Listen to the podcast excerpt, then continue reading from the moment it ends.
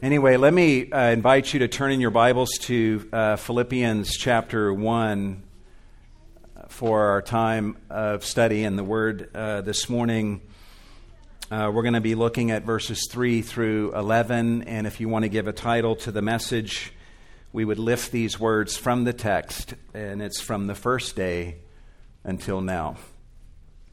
Over the last uh, two and a half uh, decades, of my life, January 1st, uh, has always had a double meaning for me. It represents the start of a new year and a clean slate, and it also represents the anniversary of my first day as an official pastor here at uh, Cornerstone, uh, which was January 1st, 1992. So last Sunday, January 1st, marked the 25 year anniversary of my first day as a pastor here at Cornerstone.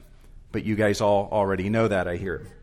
Um, but as this 25 year uh, anniversary has uh, approached, I've spent a lot of time over the last few weeks uh, reflecting uh, on this milestone and the things that God has taught me. Um, I even bought a journal book, hardback book, to just write down the things that the Lord has taught me over the last two and a half decades and um, done a lot of reflecting, and at least two things have loomed large in my mind, which I was sharing with uh, Kumi a couple weeks ago. First of all, it's not every congregation that a pastor would want to stay with for 25 years.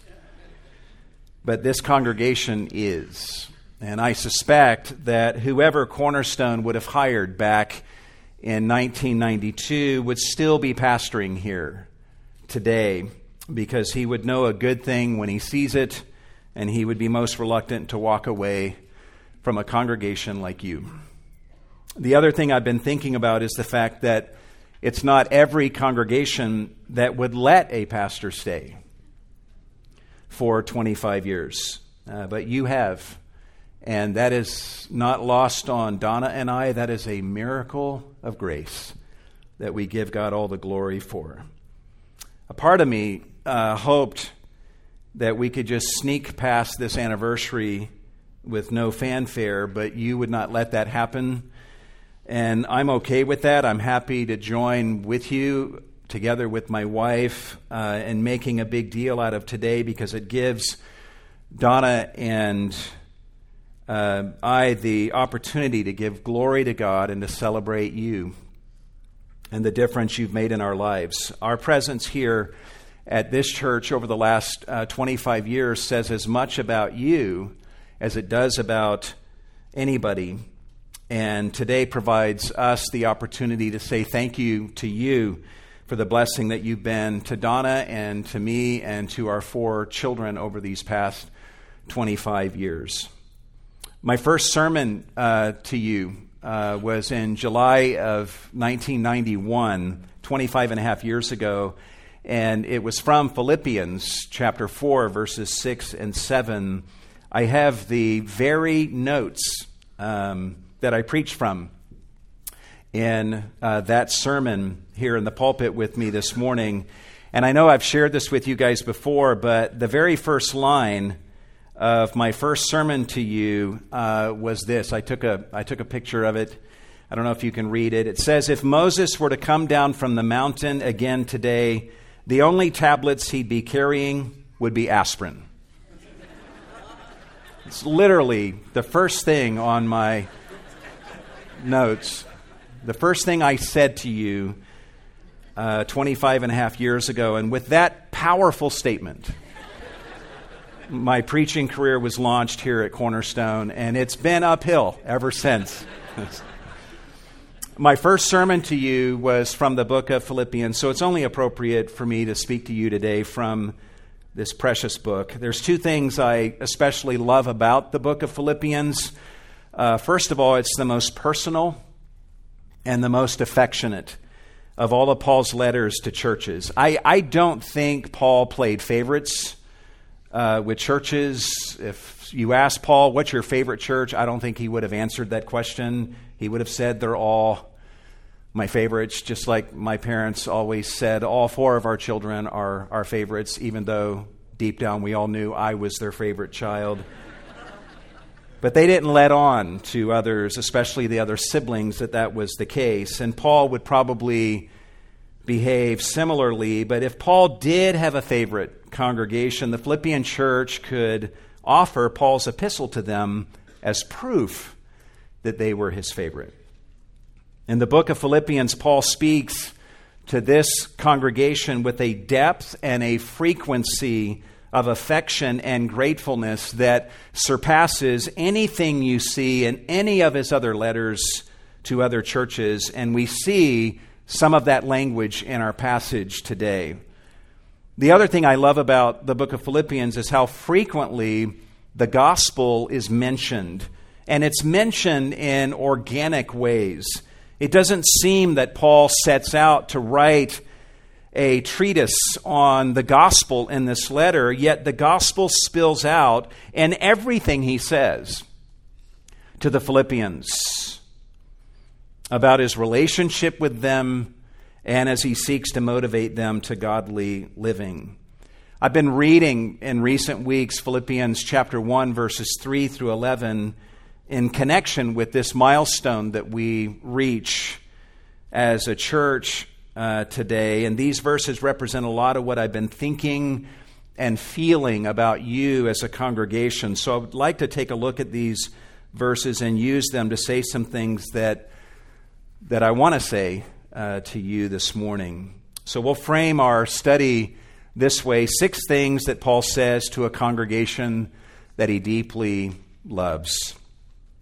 Six things that Paul says to a congregation that he deeply loves. And the first thing he says is, I thank God whenever I remember you. Verse 3, he says, I thank my God in all my remembrance of you. Paul is not simply saying here that he thanks God for the Philippians. He's telling them that he thanks God for them every time he thinks about them. Paul wants the Philippians to know that God brings them to his mind on many occasions.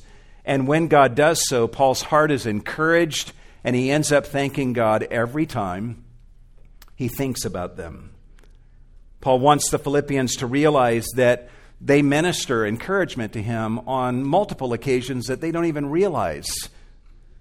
Every time he thinks about them, he's encouraged. Paul is sitting in prison as he writes this letter. His circumstances are not the best from a natural standpoint. Yet while he sits in prison, Paul is remembering the Philippians and various things about them, and he finds his heart encouraged on every thought of them. And here in verse 3, he's telling them so because he wants them to know. I get what Paul is saying here as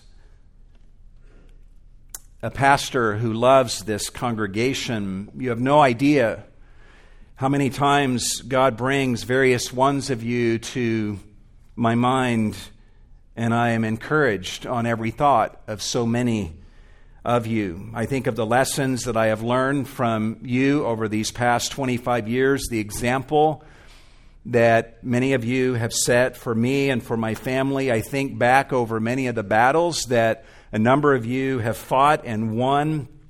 I think of the waiting on the Lord that some of you have had to do and some of you are still doing. I think of the work that we've done together by God's grace. I think of the mind numbing hardships that some of you have had to endure and how you have stayed true to your faith in Christ. And I am blessed on every thought of so many of you. I think of Susan Myers, a heroic sister in our church who back in 2004 lost her eight year old daughter, Elizabeth, in a car accident on the 91 freeway. Susan, I will never forget the sound of your cry from down the hallway at the hospital where you were with your daughter. And you had the excruciating decision to make to take your daughter off of life support and surrender her to Jesus. I will never forget Susan's agony. I will also never forget the memorial service of Susan's daughter, Elizabeth, and hearing how many lives she had touched in her short eight years of life. She touched more lives in her eight years than many people do in 50. And amazingly, Susan, where are you? I see you. Uh, you did not let the loss of your daughter make you bitter. Through your battles with cancer and through the loss of your daughter, life has crushed you. And you have been giving off the fragrance of Christ ever since. You have clung to Christ, and He has clung to you, and you to this day are a servant to many in this church body. And I mean it when I often tell you that you are one of my greatest heroes. Could you stand, Susan? Let's express our appreciation of this sister.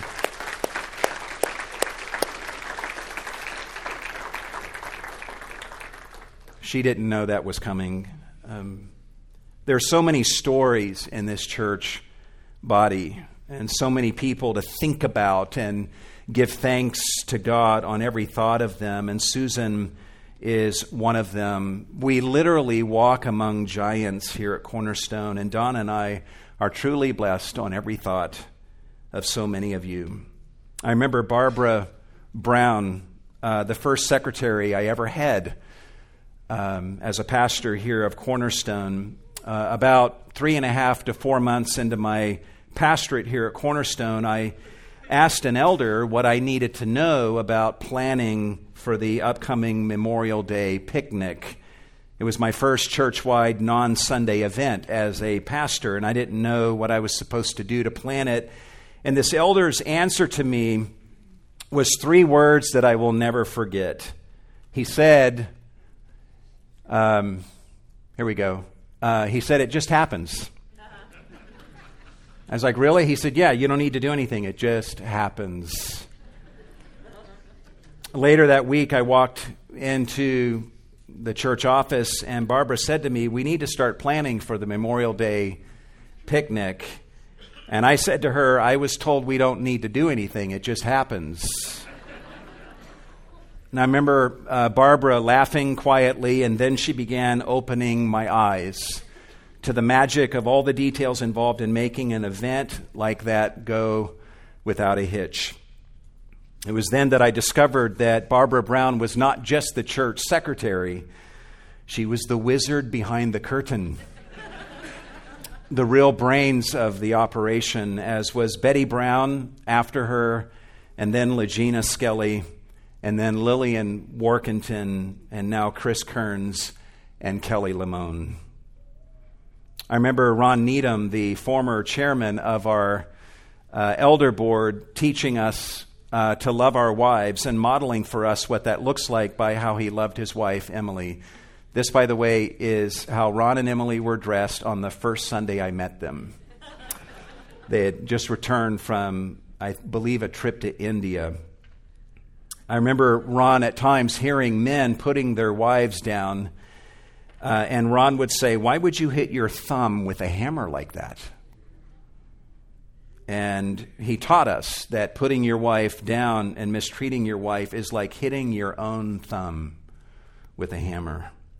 I remember Emily Needham. I will forever remember her as the author of the first thank you note that I ever received as a pastor. I was 27 years old and I had been a pastor for less than a year. I didn't know you got thank you notes for being a pastor, but Emily was the first of many to show me what that blessing felt like. I remember Jim Brown, who pastored Cornerstone for the first 10 years of Cornerstone's existence. He met with me weekly for the first year of my ministry as a pastor here. I was 27 years old, freshly graduated from the Master's Seminary. I had little practical knowledge of pastoring a church, and the weekly meetings with him were invaluable in helping me to get started as a pastor, and I'm so thankful for his investment in my life. I will forever remember Vernon Anderson, who was our church organist. He never got married. He was literally a bachelor till the rapture and boy, was he a student of the rapture and all things prophetic. I also remember when we started our men's accountability groups and were encouraging transparency amongst our men, and I remember him finding the notion of accountability and transparency odd. His generation knew little of that kind of transparency, but he learned and became a vital member of our men's accountability group.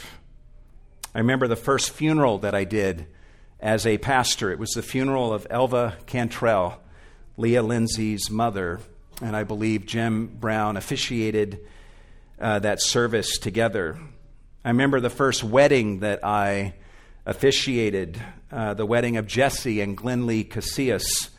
Uh, Jim Brown officiated that wedding with me also. And on the screen behind me is a picture of the little bag of rice that they passed out at their reception. And I keep that uh, on my desk in my office. In fact, I brought it here this morning. I remember the first baptism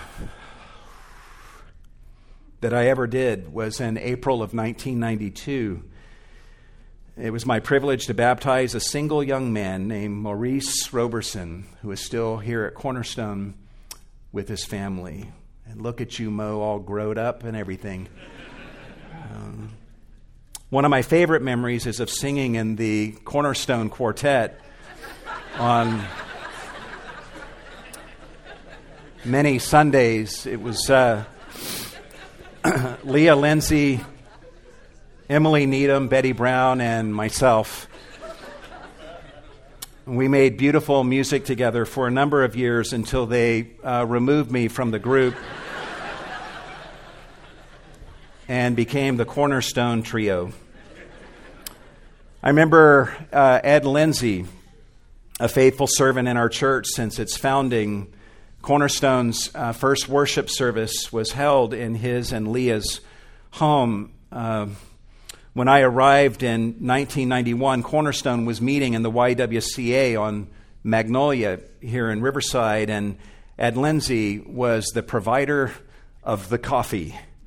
It was his job to make sure that everyone was properly caffeinated on the Lord's Day when they showed up for church. And I remember the faithful labor of Ed and and many others in setting up the YWCA for worship every Sunday and taking everything down after the service.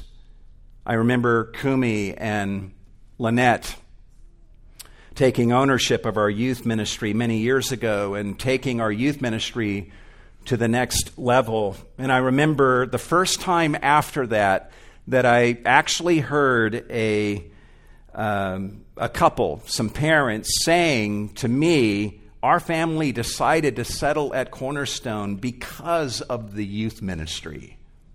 That was an amazing moment for me. No one had ever said that uh, before.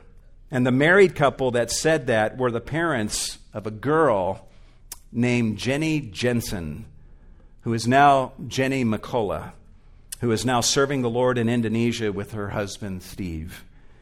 We just gave them over $16,000 in our Gifts for Jesus offering a couple weeks ago. I remember Lauren and Velma Bentley who were premier servants in our church for a number of years. They would uh, serve so many, and Donna and I were recipients of their faithful service. They would come up to Donna and me and just chat with us after a service and ask us questions. And to our knowledge, we revealed nothing of any needs in our life. But somehow, they were always able to discern some need and sure enough, the next day we would see their truck parked out in front of our house, ready to serve and address some need. Donna always has had a very tender spot in her heart for Velma. Over the years, after the Bentleys moved away and went home to be with Jesus, Donna frequently has talked about how much she misses Velma. I will forever thank God on every remembrance of these and so many other precious brothers and sisters, including you, whose DNA runs through the bloodstream of this church. Maybe Paul had similar kinds of memories of the Philippian Christians, whatever his memories were, he says to them, I thank God on every remembrance of you. There's something else Paul says to this congregation that he deeply loves.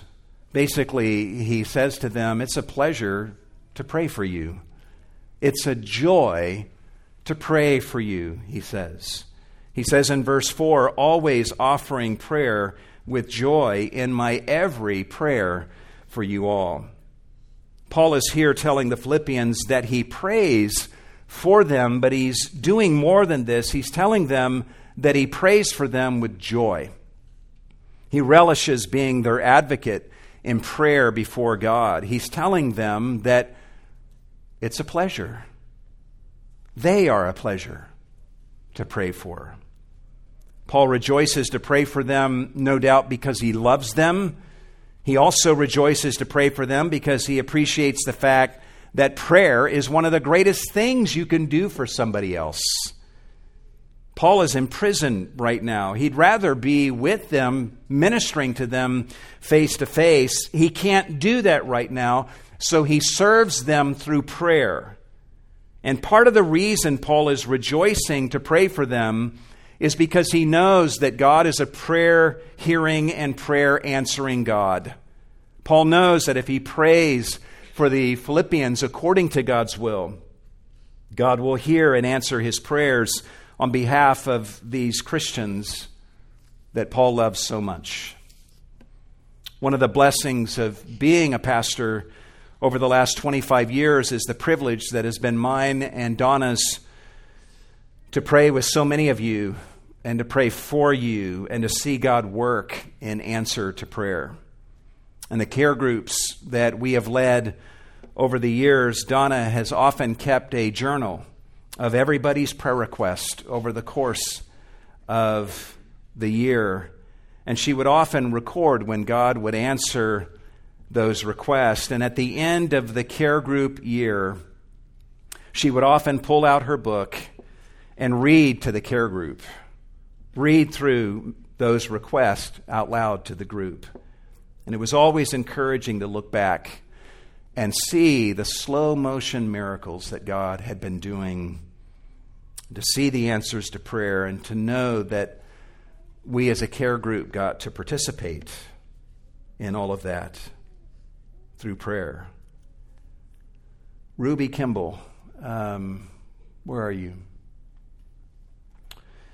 Uh, I remember uh, your battle with smoking cigarettes over 22 years ago and how hard it was for you to quit your habit of smoking 30 cigarettes a day. I remember how you would try to quit, but the withdrawals put you in a foul mood. and after a couple days of witnessing that foul mood that came over you, Britt would go to the store and buy cigarettes for you. and he would come home and toss those cigarettes at you practically pleading with you to smoke them so that you would return to your normal self. I remember, though, the day that you and Britt came together and met with a handful of us here at Cornerstone. You told us that you both were all in and ready to quit, and Britt was by your side in that. We prayed together that day around the dining room table in our home in addition to praying, everyone in that circle of prayer told you some specific thing that we would do without for every cigarette you smoked after that day. Now, remember, I told you that I would go without coffee for a day for every cigarette that you smoked, and that was back when I was drinking two good sized mugs of coffee a day. And in the days that followed, I was very motivated to pray for you because I did not want to go a day without my coffee. But amazingly, Ruby never smoked again after that day.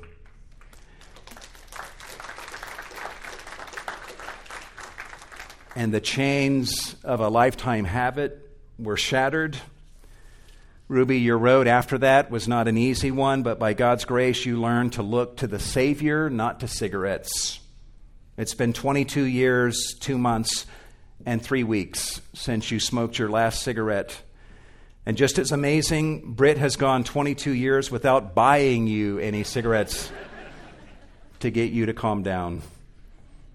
I thank God on every remembrance of you and Britt and the work that God has done in your lives over the years.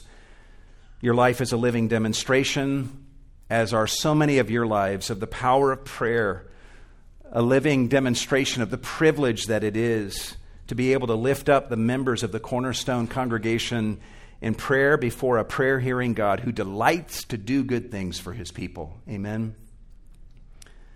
Paul rejoiced to pray for the Philippian Christians, and he tells them so. But Paul says something else to them that serves to explain where his joy comes from. And this leads us to the next thing that Paul says to this congregation that he deeply loves, where he essentially says, I rejoice in your ongoing participation in the gospel. He says in verse 5, in view of your participation in the gospel from the first day until now. The word participation is a translation of the Greek word koinonia, a term many of you have heard, which means fellowship or partnership or participation. Paul is telling these Philippian Christians that he thanks God for them and he rejoices in them because of their fellowship in the gospel. The good news of salvation for hell deserving sinners through the person and the work of Jesus Christ, who died for our sins and rose again. Paul is telling the Philippians here that he is mindful of how they have been fellowshipping together with him in the gospel from the first day until now. Paul is relishing their gospel history together. He is remembering how they believed the gospel and were saved through the gospel. He's remembering the ways that they have supported him in his gospel ministry. He's remembering how they have joined him in partaking of the good of the gospel and how they have matured in the gospel and how they have labored by his side in the cause of the gospel. Paul is not merely marveling in the fact that they've been saved through the gospel, but in how they're still participants and partners in the gospel after all of these years from the first day until now. Let me ask uh, this morning how many of you were a part of Cornerstone at its founding 36 years ago? Could, could I have you stand? Sorry to make you stand, but if you were a part of Cornerstone at its founding 36 years ago, please stand. Awesome.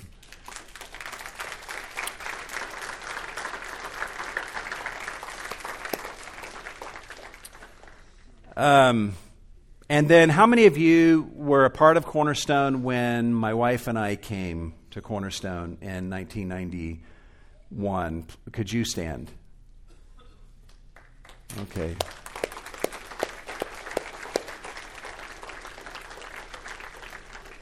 Yeah, thank you so much uh, for your fellowship in the gospel from the first day until now.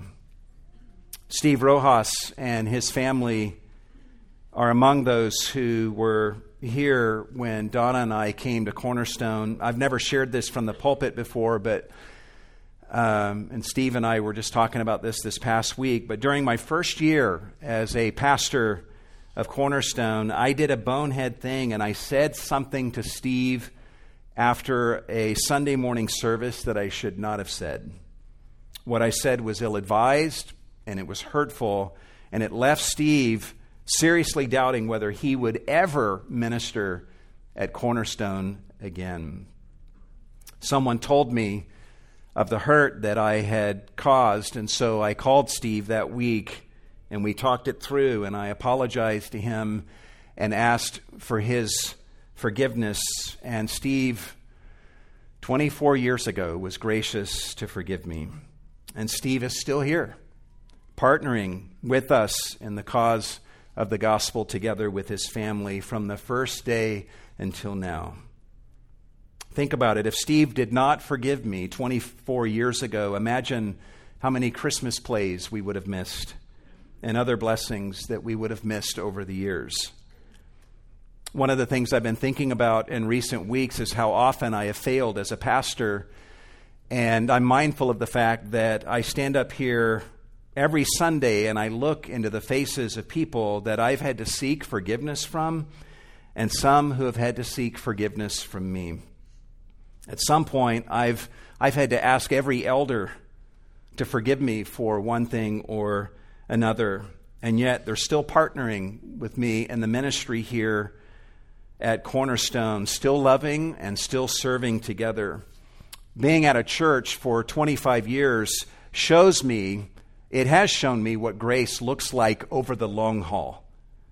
For every one of you, who has forgiven me or endured disappointment or hurt at my hand, I thank you for your forgiveness and for still being partners in the cause of the gospel from the first day until now. I can testify this morning and say that I know what the grace of God looks like with skin on it because of you. And I'm a better man today, and I want to be a better man tomorrow because of you. There are many who are a part of Cornerstone's past who have moved on and are serving the Lord elsewhere. We cherish their partnership in the gospel from those early days until now. They will always be a part of the story of what God is doing here at Cornerstone. They have made their mark, and their thumbprints are all over the work of God that is here. And if Paul's letter to the Philippians proves anything, it proves that distance is no hindrance to the fellowship of hearts in the cause of the gospel. Paul is not finished expressing his heart to the Philippians.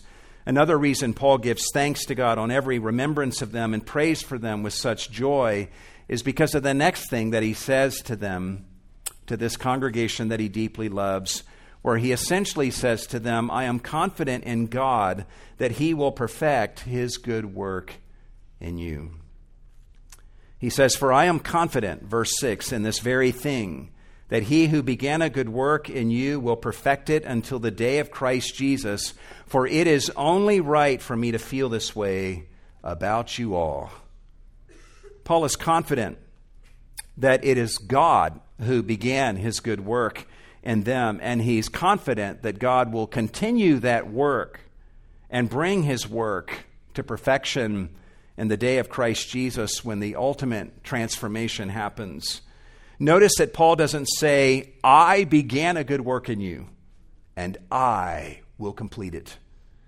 Instead, he speaks of God and says, He who began a good work in you, he will complete that work.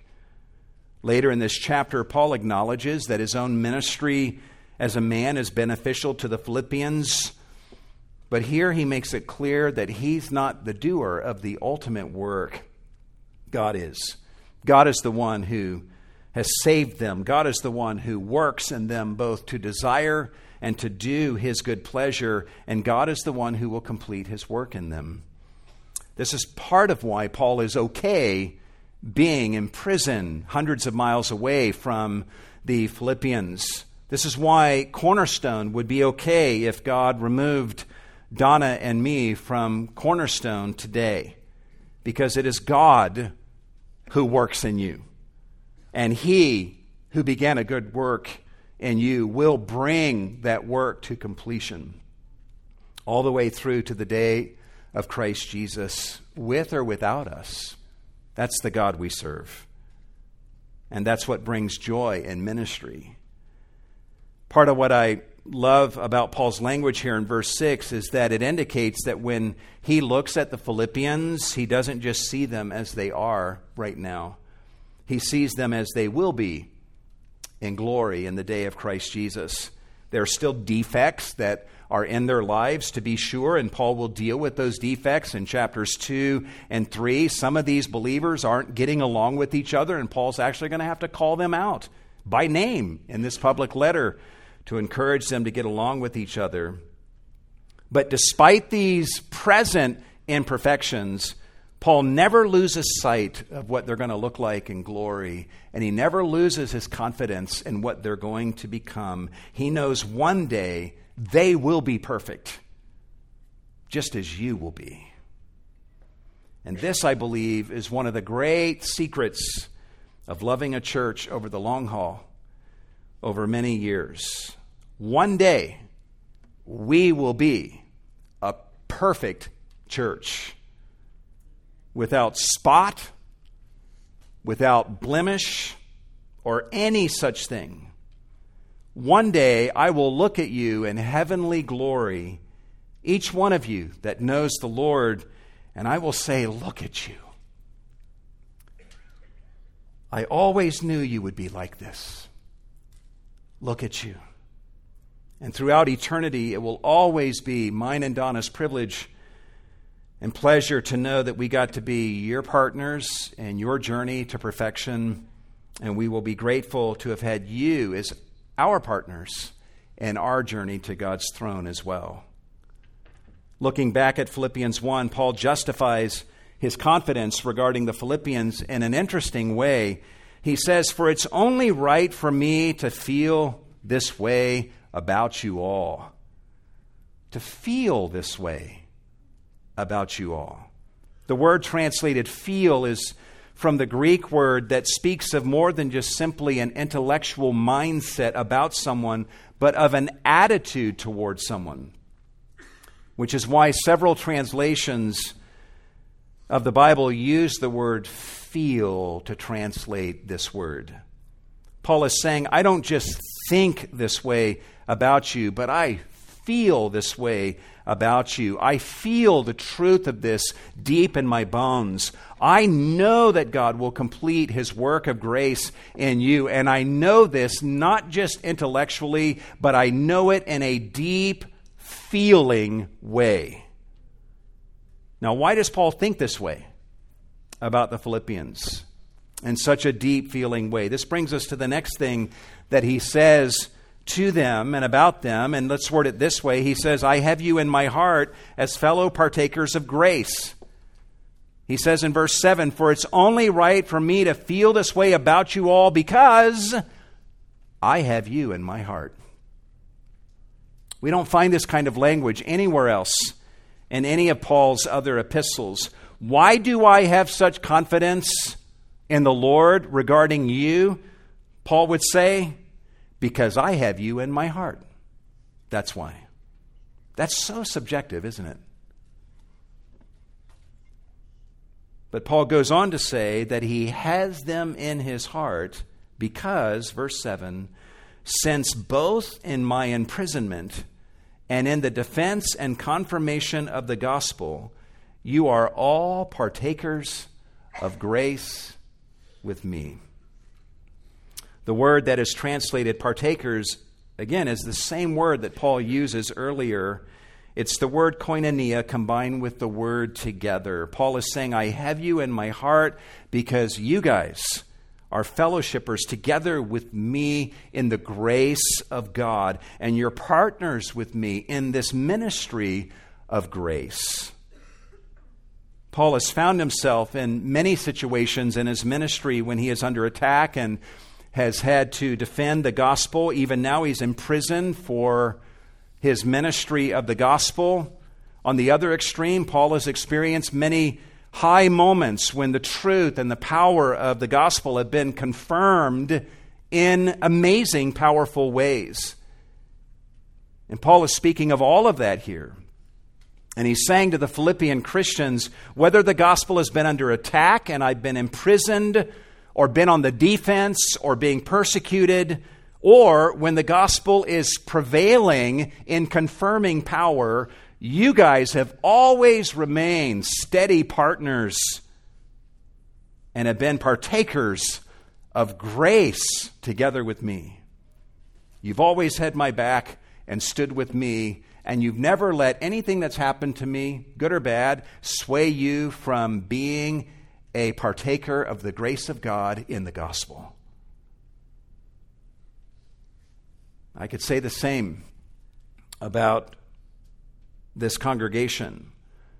about the leadership of this church. I love the ministry team that we have here at Cornerstone. I've, I've been in the trenches with Mike Berry and Carlos Limtiaco. I have seen these brothers in the ministry take hits, and they've seen me take mine.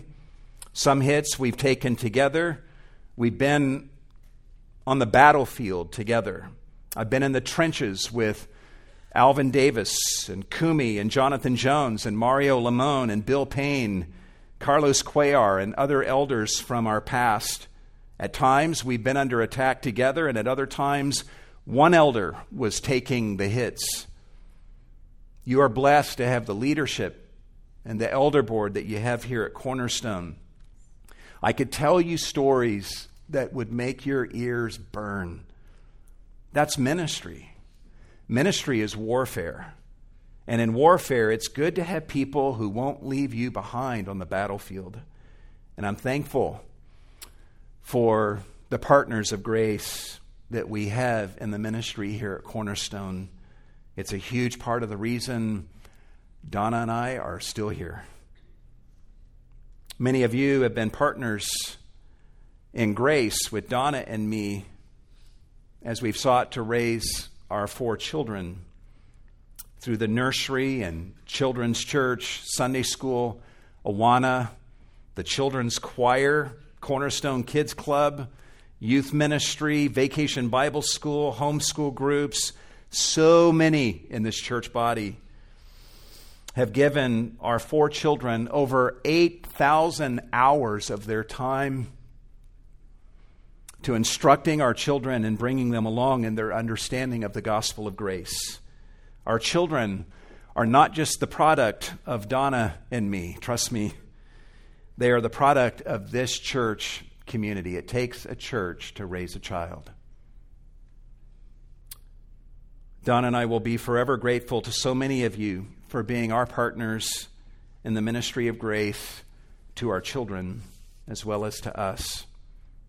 Paul says a final thing to these Philippian Christians to express his heartfelt thoughts towards this congregation that he deeply loves. He basically says to them, I long for you with the affection of Christ Jesus. Paul says in verse 8, For God is my witness, how I long for you all with the affection of Christ Jesus. Paul says, I long for you. I yearn for you. And this is not the longing of selfishness, this is the longing of affection. Paul is saying, I don't just value you and appreciate you, I long for you. I really miss you when we are not together. I yearn to be together with you, Paul is saying. And I yearn for you. I have longings for you. I long for you to experience all of God's best. Even more than that, Paul says, I long for you all with the affection of Christ Jesus. The word affection is the Greek word um, for bowels which were viewed in this day as the seat of the emotions. It's translated as compassion elsewhere, like in the Gospels. Literally, Paul is saying, I yearn for you with the very bowels of Christ. It's as if Paul is saying, I the, the very emotions of Jesus Christ Himself, the very bowels of Christ, the very affections of Christ for you are inside of me. And I feel in my own person His love for you. And His affection for you that is inside of me makes me yearn for you with the very affection of Christ Jesus. Do you experience that towards your brothers and sisters? I know you do. In part, what Paul is saying is, I want you to know that the love I have for you ultimately derives from Jesus, so give him the glory for that love and know how much he loves you. And Jesus has been good to let me personally feel his love for you in my own being. I could say the same to you as a congregation. I love you with the affection of Christ Jesus.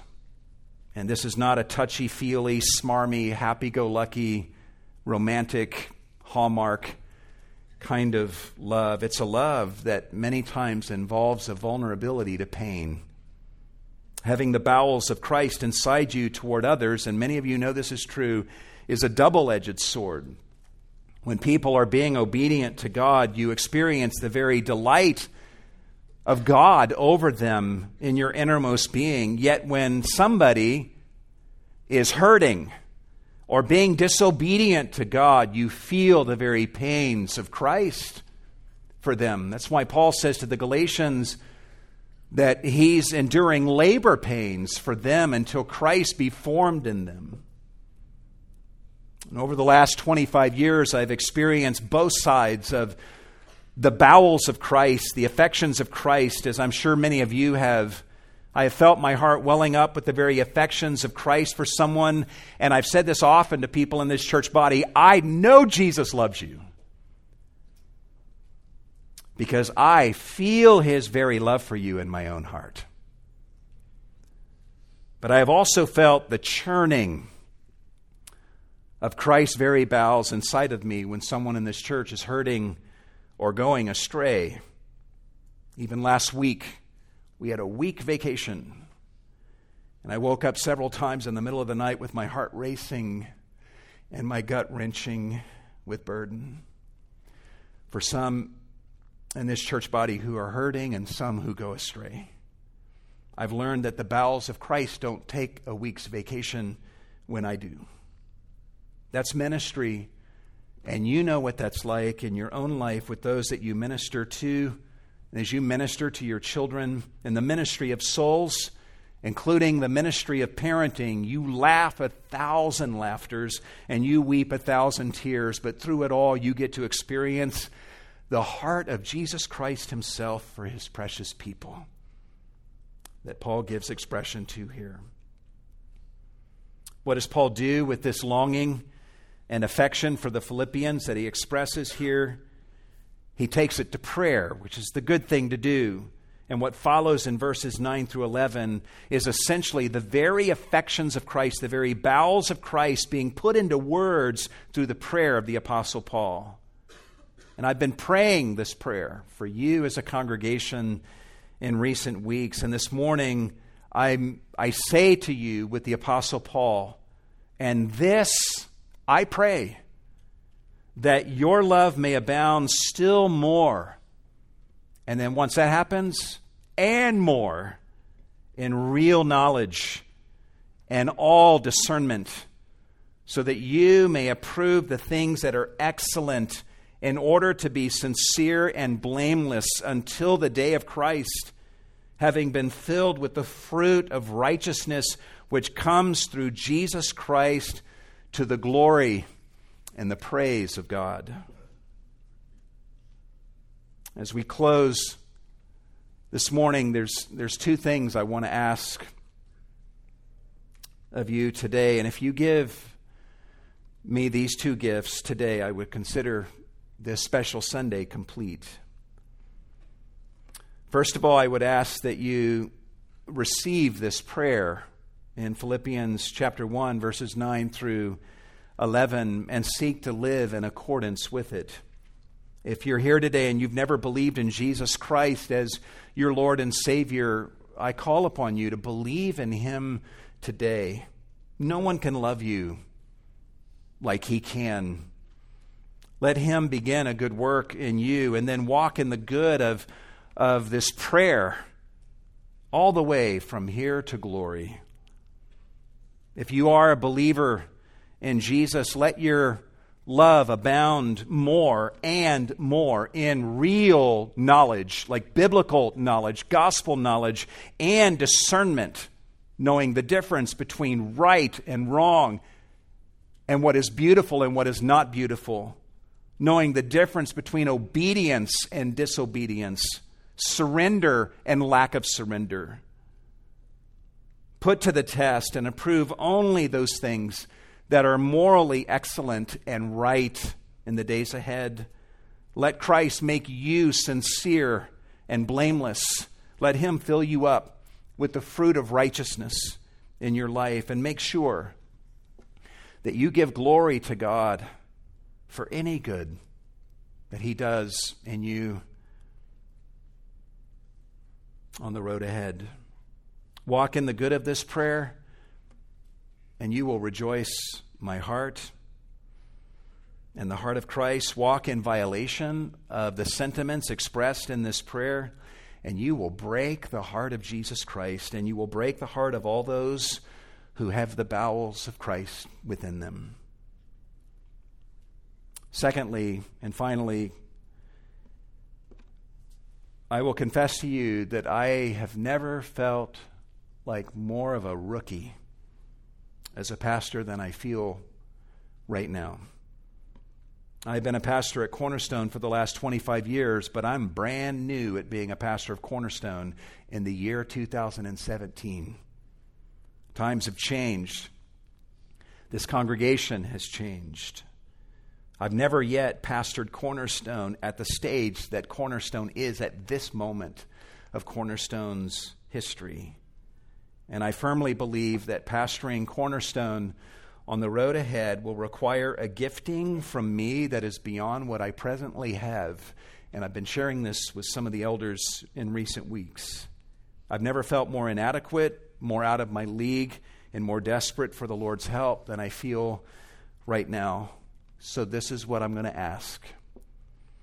At the beginning of my ministry here at Cornerstone, the elders laid their hands on me and prayed for me, praying that God would gift me and empower me to serve as the pastor of this precious congregation. Today, I'm asking the elders to lay their hands on me again and to pray for me that God will gift me and empower me to be exactly the pastor that Cornerstone needs for me to be at this stage of her history. Also, there, um, I know there's at least one person here who's in that picture who's no longer an elder, and that's Ed Lindsay. And Ed, if you don't mind, um, I would uh, really appreciate it if you would join the elders in laying your hands on me and praying for me today. There's also one person who's missing from this picture, and that's my beautiful wife, Donna. And I would like to have her kneeling next to me today, joining me in being prayed for.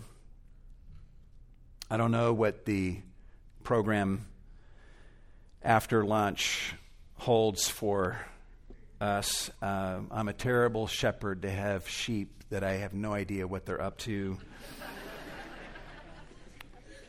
But I've already expressed this request to the chairman of our elder board, and he's assured me that they will pray for us in this way during the afternoon program. So I thank them for their willingness to do that. Uh, but for right now, let's let's go to the Lord and, and pray together.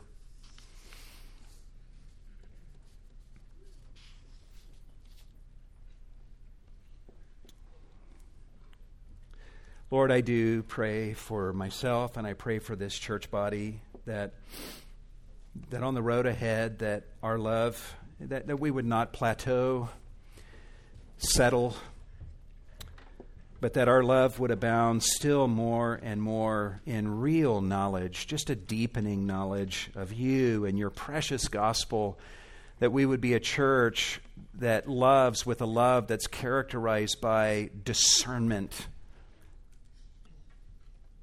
I pray, Lord, that you would help us as a church to put to the test everything and to approve the things that are morally excellent, that you would make us sincere and blameless until the day of Christ. I'm asking you, Lord, to fill us with the fruit of righteousness, which comes, we know, through Jesus Christ.